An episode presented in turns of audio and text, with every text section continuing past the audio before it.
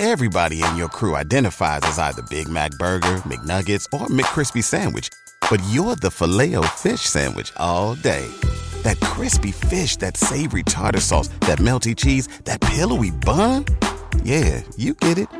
Every time. And if you love the Filet-O-Fish, right now you can catch two of the classics you love for just $6. Limited time only. Price and participation may vary. Cannot be combined with any other offer. Single item at regular price. Ba da ba ba ba.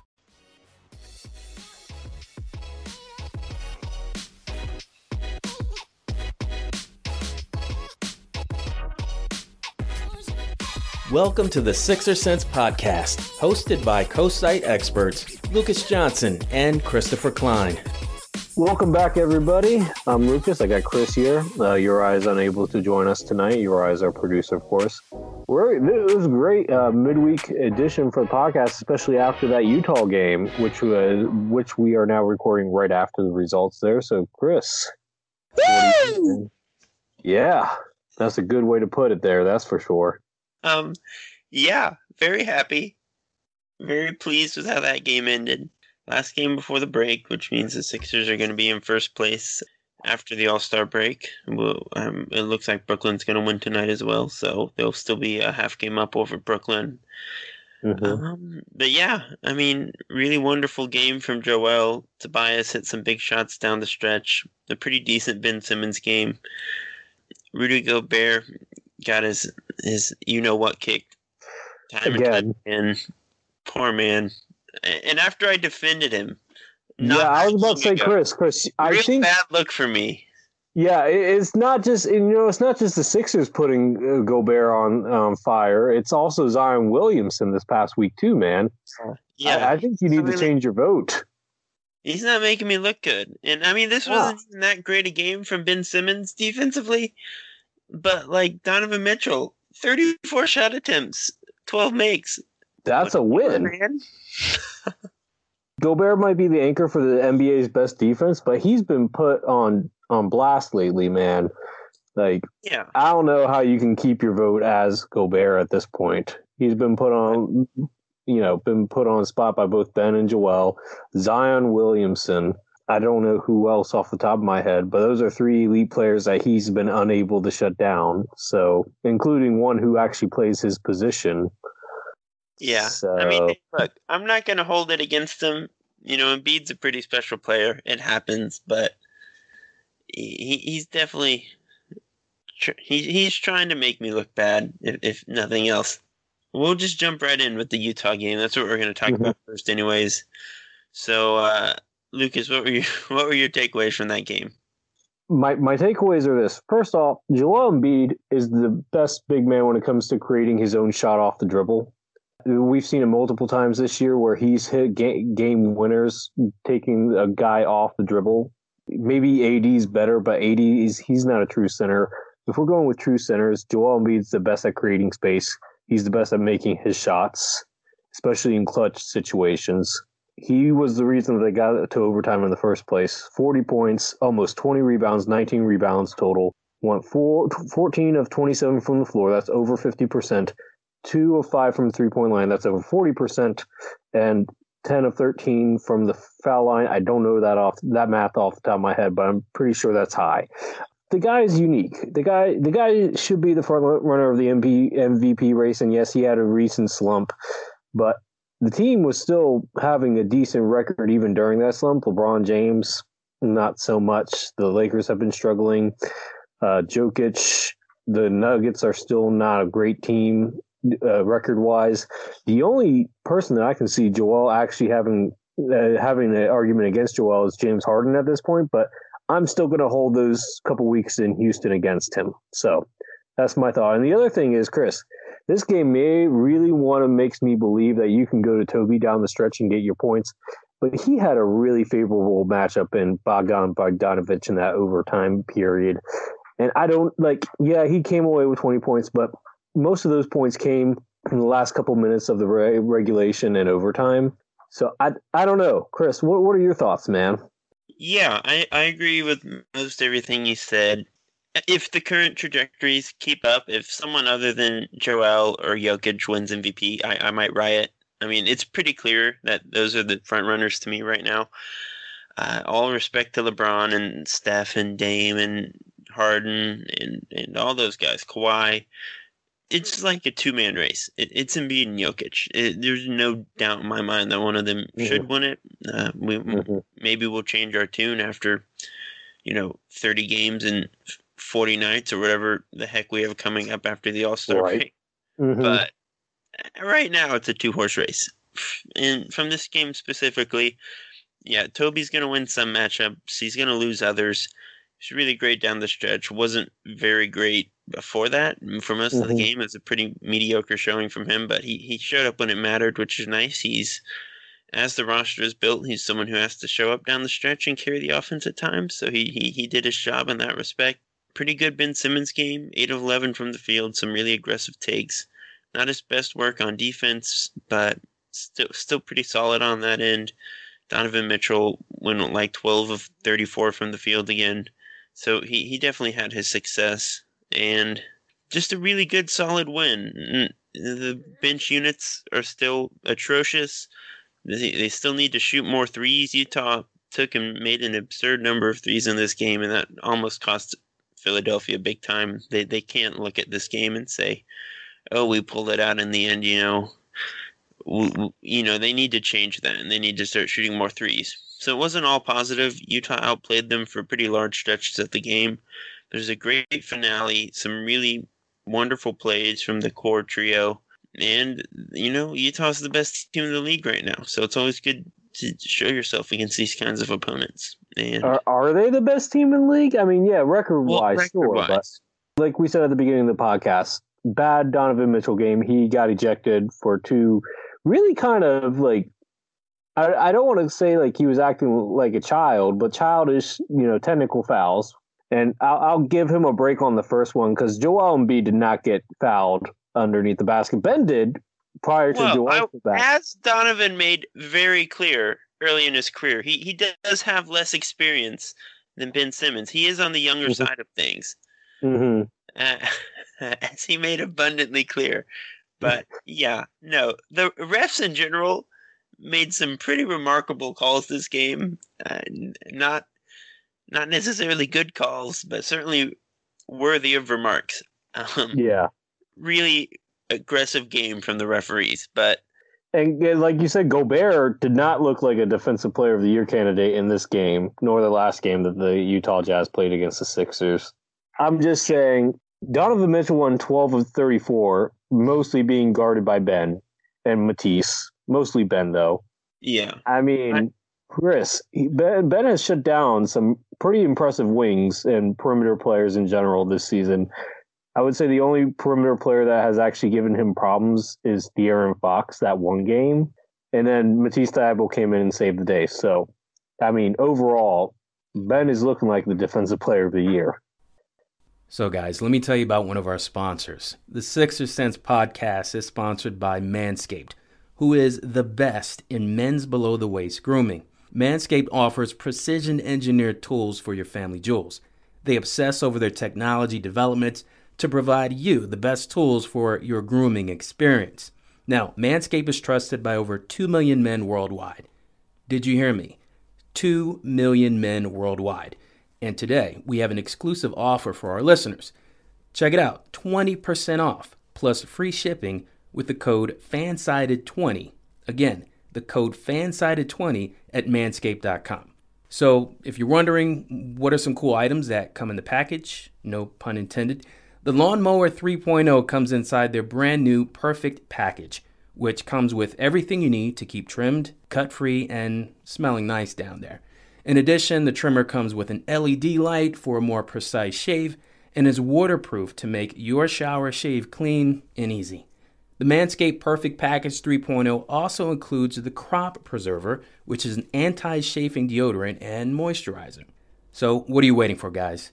Stay trimmed and stay fresh for your wife or your significant other. Just use the code FANSIDED20 to get your 20% off and free shipping today. And now, back to the pod.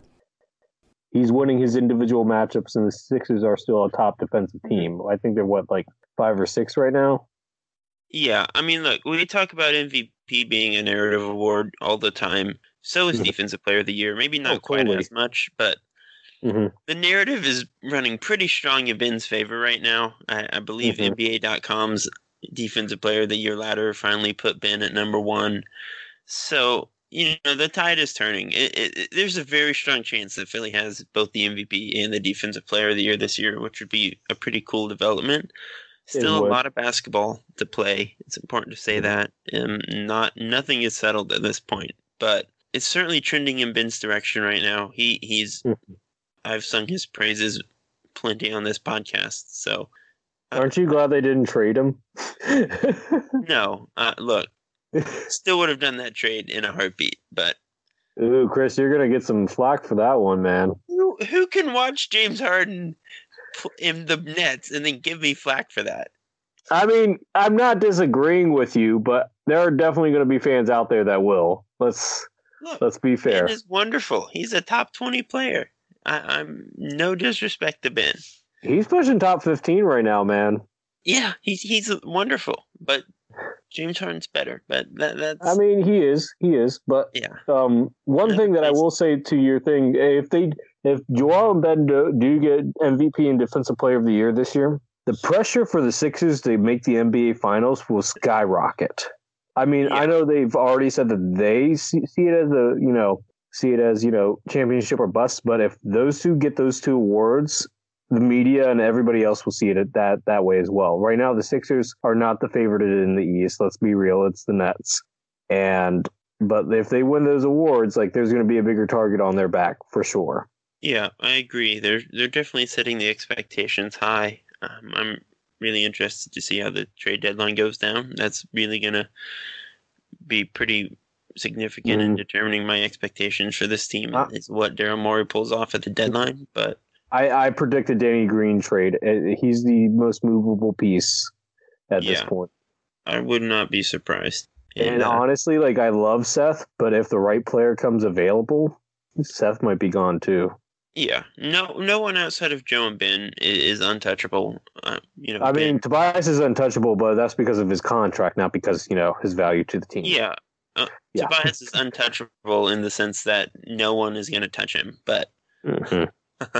But yeah. And, and we can move on to the, the Indiana game now. Another Sixers win, a pretty commanding win. 130 to 114 was the final score. Another defensive player of the year candidate who didn't really stand much of a chance against Joel. Um, and Miles Turner, Domantas Sabonis was shut down pretty effectively um, offensively by Joel's defense. Only scored 15 points on 12 shots. So, Lucas, what were some of your takeaways from that game? That Shake Milton loves to tease the fan base. Games like this where he has 26 points, 9 of 14 from the field, 3 of 5 from downtown, 4 assists, only 2 turnovers. This is the type of game that gets our fan base really kind of excited for Shake Milton. And they're like, oh, this is what he can be. Guys, I'm here to tell you, at least for this season, Shake Milton's going to stay inconsistent with his scoring as much as I love Shake, as much as I like Shake, I think that he has a future with this team. He's not going to be that guy that can develop into that third star or that primary playmaker for the Sixers next to Ben. That's not Shake's thing, especially not this season. It's not going to happen. Don't Wasn't that- this game Wasn't you. that the um the anniversary of his 39 point game against the Clippers? I honestly don't know. You would have the. I, it's not just sure. the beginning of March thing. Maybe, maybe March is his month, man. I'm not sure. Actually, no. The Clippers game was in February. I remember that. That was a February game, but um, it was towards the end of February, so it was close. But yeah, no, that's that's the way. The guys, fans, you're gonna hate me for this, but don't get fooled by this game because in the Jazz game, Shake went what four of eleven from the field, 0 of four from the three point line with twelve points, three assists, and two turnovers. Like, yeah, he was important down the stretch, but let's be real, guys. Shake is inconsistent this year, and I don't. I hope that he can become if he can become consistent and become like that guy that can get you, you know, 17, 18 points a night. Great, but right now he's either feast or famine this year, and Uh, yeah. So just to to Mhm. clarify, it actually was March 1st, uh, the Clippers game. I just Oh, looked okay. it up.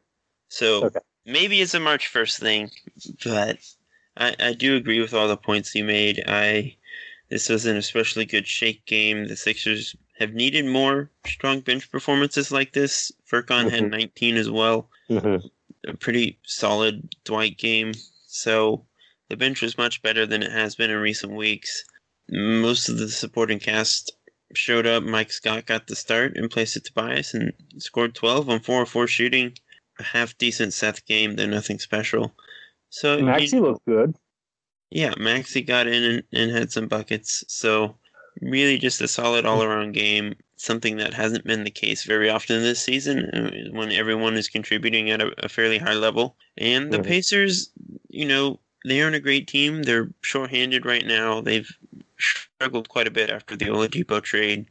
Obviously, they're, they're missing T.J. Warren and Caris LeVert. If they yeah. had those two guys, gosh, they would be they'd be a tough out for anybody in the East. Let me tell you something, because I think yeah. those two are really underrated scores. To be honest, especially yeah, Warren. They're, yeah, they're in a tough spot right now until those guys get back. So, n- not necessarily the Sixers creaming a good team or anything, but still a pretty solid and convincing win against a potential playoff opponent, nonetheless.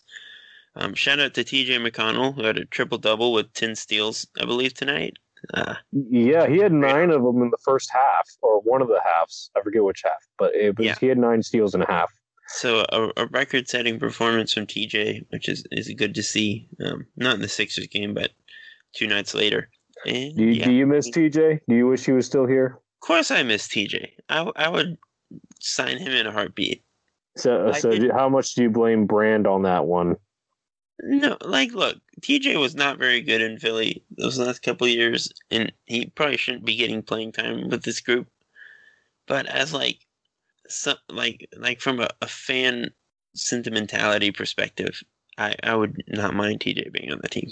Mm, I don't think I it's think something he would we can... probably still be getting minutes with this group he's I, like on the level of Raul Neto. He's like if he's your 11th, 10th, 11th guy, that's okay. He, he's really quite limited, but you know, I mean, uh, that is that saying something, knowing my opinion of Neto. But um, uh, yeah, I'm surprised you talk so badly about Neto. Shame on you. I, I know you, you Neto and uh, apologist. No, but um, no, I mean TJ. I think you know. I think he would get minutes. I think he would be scraping. I think he would be that Brian Scalabrine type of guy for Doc Rivers. You know what I mean? Like you always have those guys in Doc Rivers' rotation that is just like, do they really have business being in the rotation? But they're in the rotation anyway. Like Korkmaz is this year. Yeah, well, I mean, the thing with Korkmaz is just that they don't have anyone else. You know. Yeah. Um, TJ TJ just doesn't fit. They they really need shooting, and he do, doesn't shoot nearly enough. But I I I still love TJ dearly. So mm-hmm. for sure, I think you know I I definitely think he would be a help, but.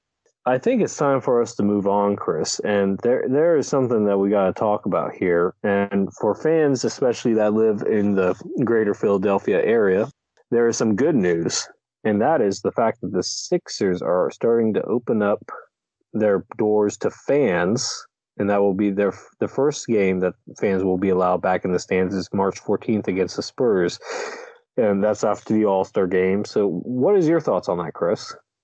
Um, you know, I it, it's tough, you know, given the circumstances. It's really I'm not an epidemiologist. I don't consider myself a medical expert, but it's pretty clear given the circumstances. You know, we have a, a very contagious virus that has killed over 500,000 Americans. We probably shouldn't be gathering 3,000 people in a closed venue. Might not be the best idea. It, it will probably benefit the Sixers from a home court advantage perspective. And it will put money in ownership's pockets, which is, you know, all good and well, I guess. But from from a, a community health and safety standpoint, it's probably probably not the best. Probably a little early to be opening up the stadium, but it, it is what it is.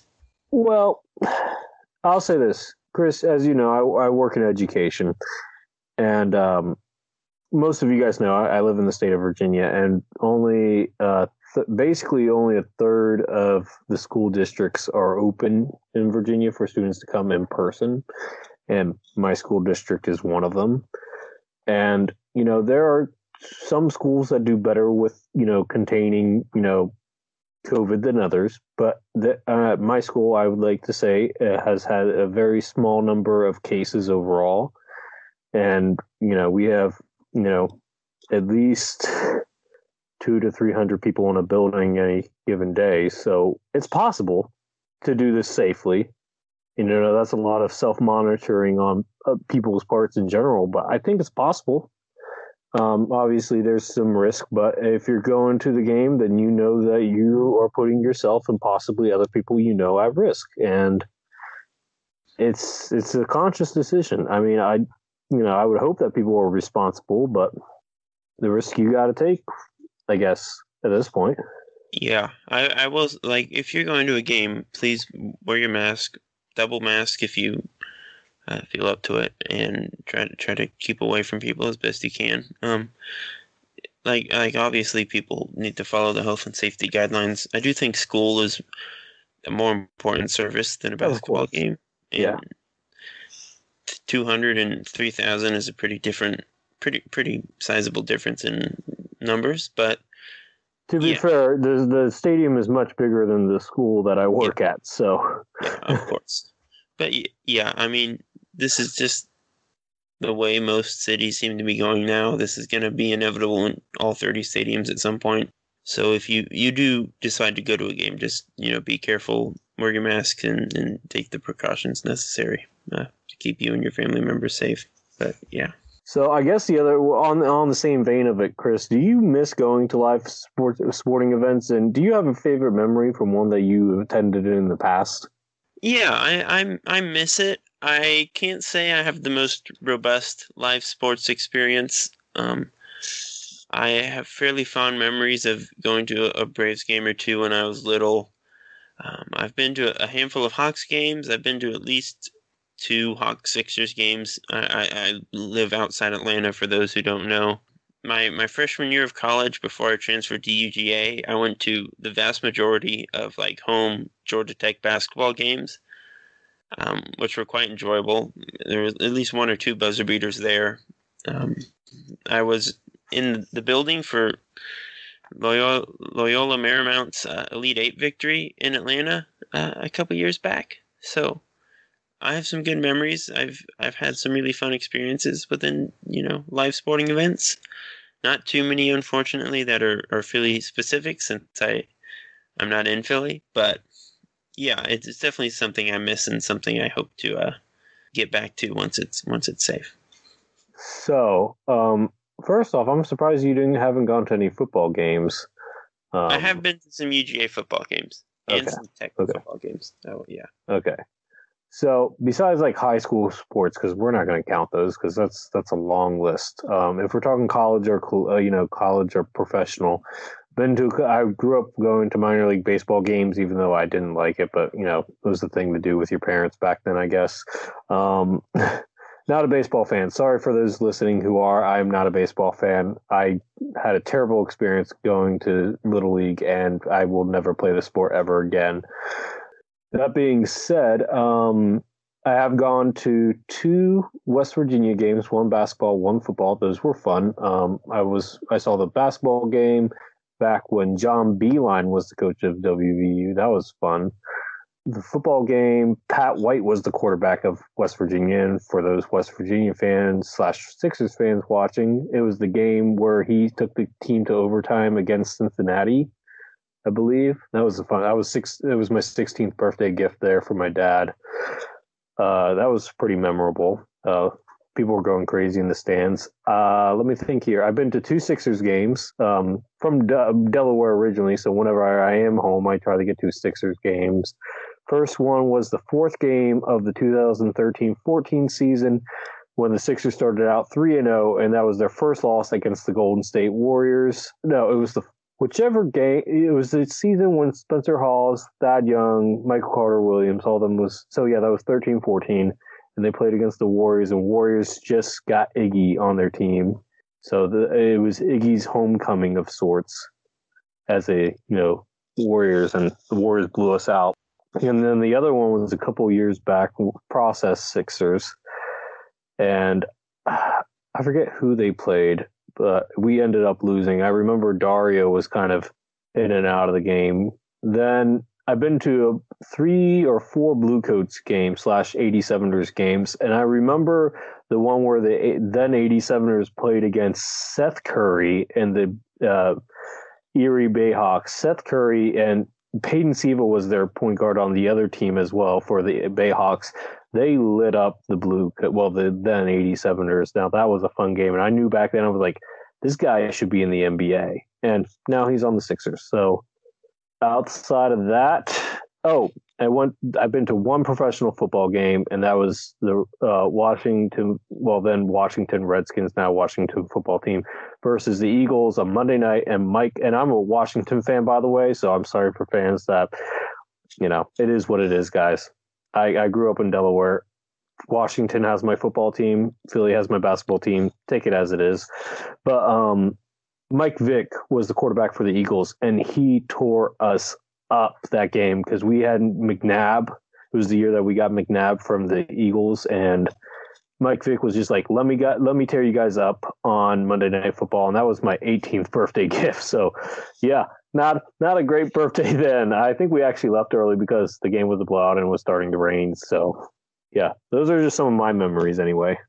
Nice. Yeah. I mean, I, I do really enjoy going to to see live sports. Um, I, I mean, just random credit to Georgia Tech, who tends to hold really nice venues. I, I really enjoy being on that campus. Uh, bit sacrilegious considering I go to UGA, but shout out to Georgia Tech. Um, mm-hmm and yeah, I, I, I, really do love live sporting events and hope to oh, yeah. to go to many more once they're they're back in full swing. Uh, oh, I forgot. I went to a Tampa Bay Lightning's. My mom used to live in Tampa uh, when I was a teenager, and uh, a friend of hers had season tickets to a Lightning season tickets for Lightning's game, so I got to go see them. I forget who they were playing, but I got a picture with their cheerleaders as a 16 year old. That is definitely a win for me. So, nice. Uh, yeah. Yeah, I, I have been to um, an Atlanta Gladiators game, which is like a AAA hockey team or whatever. Okay. Around where I live, which uh, knowing nothing about hockey, I I remember it being quite fun. So. Oh yeah, it's fun to watch. Hockey is one of those sports that you can't really watch it on TV, but if you see it live, it's a lot more fun. At least that's my yeah. opinion, anyway. Mm-hmm. And and moving on now uh, to talk some more Sixers we're going to talk about team chemistry, which is, is pretty clearly in a much better place this season than it was last year for a variety of different factors. I'm just going to quote Shake Milton here. Uh, the chemistry has been great. There's no cliques, there's no groups. Everybody is together, everybody's as one, and you can definitely see it translating onto the court. He uh, said that to Ky Carlin, who was the reporter that's now Shake and Ben, who recently have made some pretty strong public comments about the team's improved chemistry this season. Lucas, how would you evaluate the Sixers' chemistry right now, and what do you think the cause is of this improved uh, dynamic on and off the court? Well, first off, Ky Carlin is, you know, good writer for the Sixers Wire for USA Today. Wouldn't mind having you on the show, Ky. Yeah, that's right. I'm calling you out come on the show, talk with us Sixers. We would love to have you. But more importantly than that, getting to the actual question at hand, I think it's twofold here. I think um, from a player's perspective, it's definitely Dwight Howard, which I think it's fair to say if we said that two years ago, we if we if you would have told either one of us that two years ago, we would have laughed in your face. But it's true. Him playing, you know, his humbling experience, learning that he could have been out of the league and playing with a great team chemistry guy like Dwight Howard. I mean, LeBron James in with the Lakers has really transformed Dwight into uh, the opposite of a locker room cancer, or locker room, you know, I don't know what you would call uh, the opposite of a locker room cancer, but a glue guy, I guess you would say in a sense. So from the player's pers- perspective, it's Dwight all the way. From uh, I think if we're going from a non-player's perspective, the answer is pretty obvious. Here's Doc Rivers. Doc has always been able to bring guys together. Whether or not he can keep them together, that's a different story. Ask Boston Celtics Big Three with Rajon Rondo, Ray Allen. But for the time being, he can definitely bring guys together, and that's what's happening this year for sure. Yeah, I I agree on all fronts. I think player wise, the addition of veterans with championship experience like Dwight, like Danny Green especially, uh, has really helped quite a bit. I think the fact that the roster just fits better and the on-court product is easier to execute it helps quite a bit. It's much less frustrating to watch for us, and I'm sure it's much le- much less frustrating for Joel, who has clearly just been much improved in terms of body language this season. So some of that credit goes to Daryl Morey. Um, if we want to go back to what Jimmy Butler said forever ago about not knowing who's in charge, bringing in guys like Morey and Doc and establishing mm-hmm. a clearer power structure probably puts guys at ease. So I think just a lot of different factors go into this. Chemistry is a pretty hard thing to measure. It's it's an intangible that's hard to you know put your finger on, but it is clear that the vibe around this team is much better this season. And you know, credit to Doc, credit to Daryl, credit to the team, credit to Joe and Ben and Tobias and everyone for just stepping up and playing better, which I'm sure improves the mood of, uh, of everyone else around them. So, well, let me let me ask you this, Chris. Um, before we move on, do you think you know what Doc Rivers has had to deal with with uh, you know Chris Paul and Blake Griffin in the past, and that's well documented that those two had like different factions inside the Clippers locker room. Do you think that you know that rough experience helped Doc to you know mend what other what pot what may or may not have been you know potential bridges between Joel and Ben this season? Because obviously they're getting along great now. Yeah, I mean, I do think it's notable that Joe and Ben seem much closer than they have been in the past. Um, Doc has obviously dealt with a lot of big personalities in Boston and then in LA. I mean, even last season, there were pretty clearly some fissures in that locker room. So yeah, with uh, Montrezl yeah. Harrell and uh, Paul George, right? I think that's what that has been reported anyway. Yeah, so some very very recent experience for Doc um, as far as locker room issues go. But yeah, I, I I don't know who gets. I don't think any one person gets all the credit. But again, it's just very clear that this team is in a much better mental space than they were last season. Like like people are happier, people are smiling more on the court, people are talking more glowingly about teammates off the court. Some of that is Doc, some of that's Daryl, some of that's the players on the team. You know, so it, it's everyone. Mm-hmm.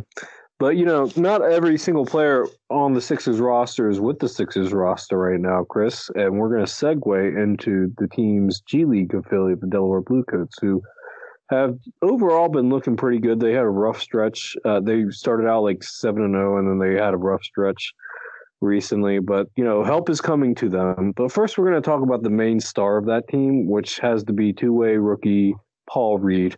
Me, you, and I both have written about him. Uh, he got Player of the Week the first week of the G League. He's been averaging, uh, I believe, like what, 22 and 11 and like two and a half blocks or somewhere around there the guy's been going and saying he's been shooting 42% from the three point line this this year in the G League. Chris, what are your thoughts about Paul Reed? Well, first, his name is B Ball Paul. Oh, my bad. My bad. And secondly, yes, he will be the Sixers' second MVP of the season, which is nice. So Ooh, is that is that is that a bold statement? Is that a bold prediction prediction Look, I don't I don't watch enough G League to have an actual informed opinion on it, but it seems uh, like so he's in the race. Like oh, he's definitely in the race for sure. uh, glance over the the G League stats on the G League website.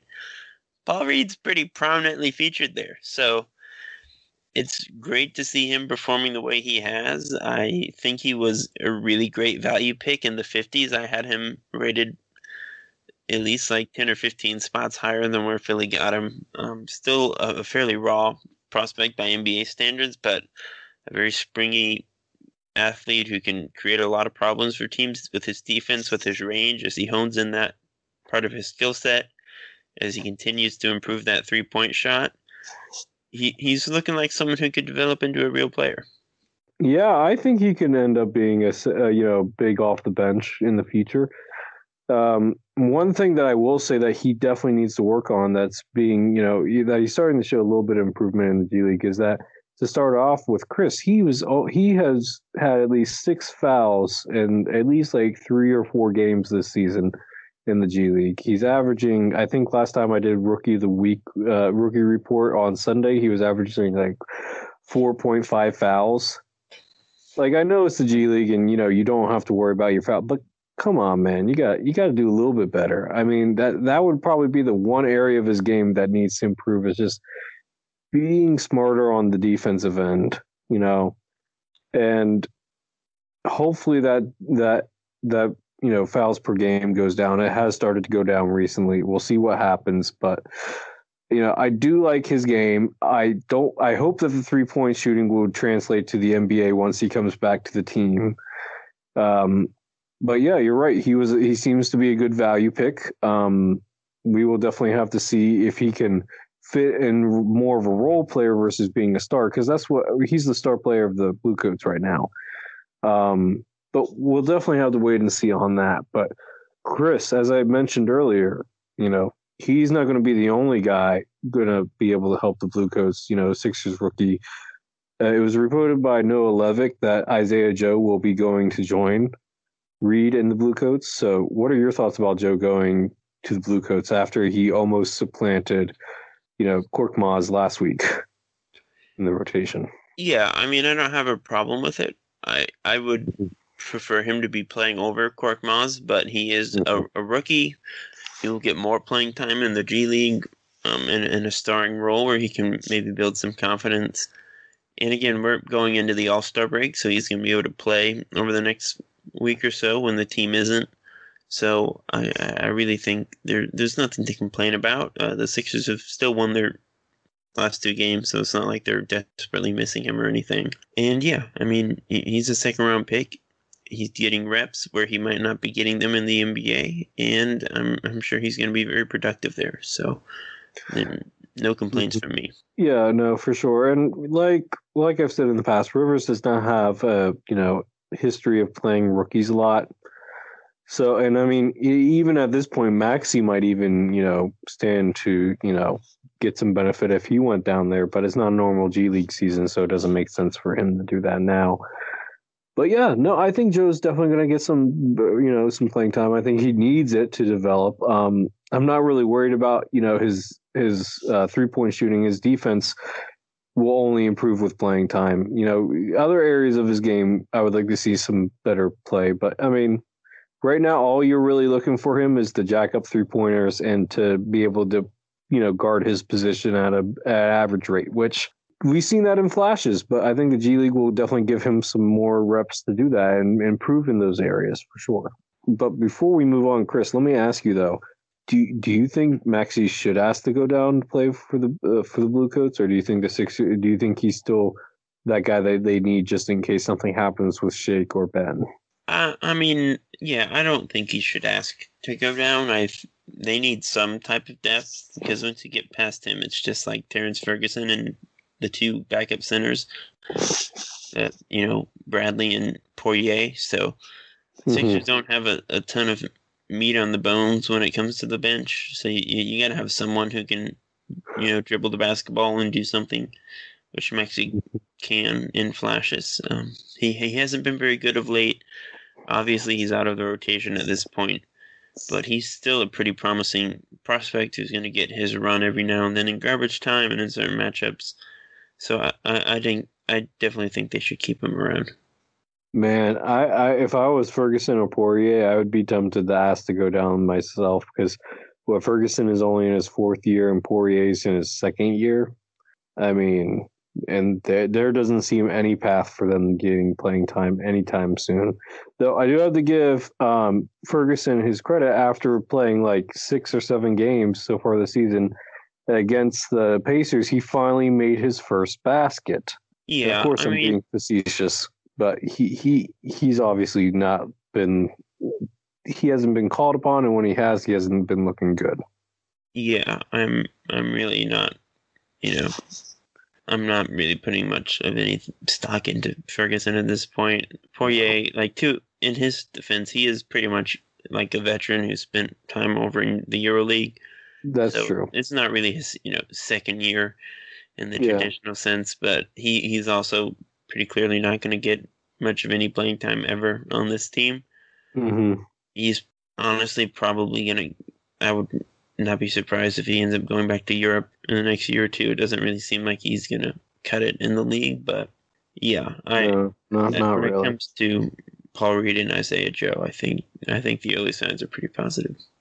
for sure. So, Chris, this last topic is Sixers, but also uh, Sixers related, but it's also something that's related to you know your personal fandom as well. So, do you want to get into it? I'm not a Hawks fan. I don't know why you guys keep saying that.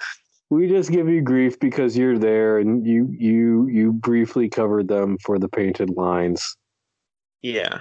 So yeah, obviously Lloyd Pierce was fired over the uh, early in this week. The, the Hawks are now 16 and 20 on the season. Spent a lot of money this offseason on the likes of Danilo Gallinari, Bogdan Bogdanovic, and Rajon Rondo. Pretty much all of whom have gotten hurt or played career worst seasons. I mean, Gallo has been absolutely terrible after putting together a really strong year in OKC. So But we do have to give him credit for you know shellacking the Celtics. Thank you, Gallo. Yeah, good good on you, Danilo. Um, but Lloyd Pierce is out now. It's pretty clear that the Hawks want to start winning some games, want to start making the playoffs, make that playoff push. They they aren't doing that right now. Nate McMillan has stepped in as the um, interim head coach. It was reported that he, you know, talked it over with Lloyd Pierce and got got permission before he accepted that job. He was reportedly fiercely loyal to Lloyd Pierce, so it's clear that uh, there's a pretty strong bond there. But Pierce is now a, a, a coaching free agent. The Hawks are now presumably going in a different direction. Lucas, what were some of your thoughts on that that move?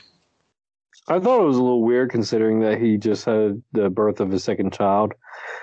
Um, and like you said, the Hawks haven't been healthy and their veterans haven't been playing good. The only person that really has stepped up their game this season has been De'Andre Hunter, and he's been off and on, you know, injury wise. So I thought it was a little premature. I mean, I get that they want to try to win now because they want to try to maximize Trae's window. But if you're trying to win now, don't sign old veteran V free agents. You got to try to swing for the big fences because guys like those, I mean, yeah, they're going to help develop your young guys, but at the same time, if you're really wanting to make a big push, you need to do a little bit better than Gallinari, Rondo. Uh, I mean, Bogdanovich was a nice signing and so training for Capela, you know, last season. But at the same time, like they could have done different. They should have approached it differently. Um, but I will say this: he is going to get a job very quickly. I I think he's a more than capable head coach. Um, and coach in this league, very outspoken for, uh, you know, he definitely helped a lot in the Georgia community for sure. And he w- was an assistant for Gregg Popovich on the USA team. So I honestly wouldn't be surprised if Pop gave him a call. That's where I think he's going to end up landing is in San Antonio as an assistant. Yeah, I mean, just a grade A human being that was very clear from his time in Philadelphia under Brett Brown and even more abundantly clear in Atlanta when he was under the spotlight. Um, you mentioned that I had the chance to cover him. I, I, I, didn't have too many interactions with him, but just a really enjoyable guy to be around, very intelligent about the game um, from my experience, obviously. I mean, he, he has all the all of the tools and pedigree needed to be a head coach again. I, I definitely think he should be a head coach again. I think he's very capable. I don't think Atlanta's struggles really fall on him. Um, some pretty deep flaws on that roster. I, I don't think handing out 20 million to Danilo Gallinari to be your backup power forward was ever a good idea. But the fact that he has played as poorly as he has and been one of the worst defenders in basketball has, has not helped that look better. And again, the Hawks have just been battered and bruised by injuries all season. They haven't had a healthy roster pretty much at all. I mean, this was supposed to be one of the deepest teams in basketball because of all that money they spent. And they just haven't been able to get everyone on the court. So it's really tough for me to like place the blame on Lloyd Pierce when it comes to their struggles. Um, there's that report that Trae Young and others in the locker room were maybe looking for a change, or maybe there were some fissures there. But generally speaking, from all you know accounts of Lloyd Pierce as an assistant in Philly and Cleveland and other spots, all the players loved him. I know LeBron was a big fan of him in Cleveland. All the Philadelphia guys, you know, spoke glowingly of him. Brett Brown raved about him time and time again. It, it seems like he's pretty capable of developing good relationships. Um, and again, just a very uh, a, a very intelligent coach who did a lot of great work, as you mentioned, in the community, especially over the summer when the, the social justice movements were going on. Just a lot of great stuff from him, getting people out to vote, etc. And I, I do think he's going to be head coach again, hopefully very soon. Certainly, but you know, I I, I think know, on that note, I, I think it's time for us to wrap things up. Chris, do you want to play us out? But um, you know, we certainly wish Coach Pierce luck in the future, and of course, Joel Embiid and Ben Simmons will win res- their respective awards that they're in their candidacy for. Definitely, best of luck to to Lloyd Pierce, and uh, apology to Utah fans who are, are forced to cheer for such a fraudulent contender. Um, Gosh, Chris. okay. Okay. Um, but yeah, yeah. To all our listeners, we we always appreciate you tuning in and giving us the time of week to talk Sixers basketball. If you can, give us a follow, a like, a comment, a review, what have you on iTunes, Google Play, wherever you are listening. It would really, really help us out. Five stars if you feel we are worthy and we have some very exciting guests coming up in the near future. So please continue to tune in, and hopefully, um, we'll have some more exciting Sixers content next week. Thanks, everyone.